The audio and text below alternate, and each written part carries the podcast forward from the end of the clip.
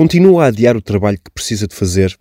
Em vez de se sentir culpado, tenta algumas estratégias que o ajudam a desconstruir maus hábitos. Agenda o trabalho que envolve mais profundidade da sua parte, pois é mais fácil adiar o trabalho que exige muita concentração. Se não criar esse tempo no calendário, os projetos mais importantes de longo prazo vão ser sempre adiados. Tenha um padrão regular diário para as rotinas. Isso irá ajudá-lo a fazer com que o progresso seja automático. Aceite o trabalho exigente. O trabalho fácil não é sinónimo de produtividade. Quanto mais tolerante for com as tarefas mais exigentes, menos procrastinará. Crie um sistema que o obrigue a iniciar novas tarefas. Tenha passos consistentes para reduzir a fadiga de decisão sempre que tem de começar algo novo.